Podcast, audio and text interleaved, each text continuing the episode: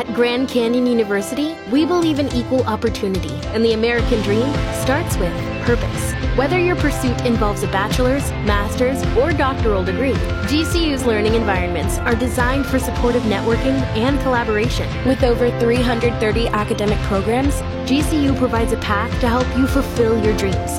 The pursuit to serve others is yours. Find your purpose at GCU. Private, Christian, affordable. Visit gcu.edu.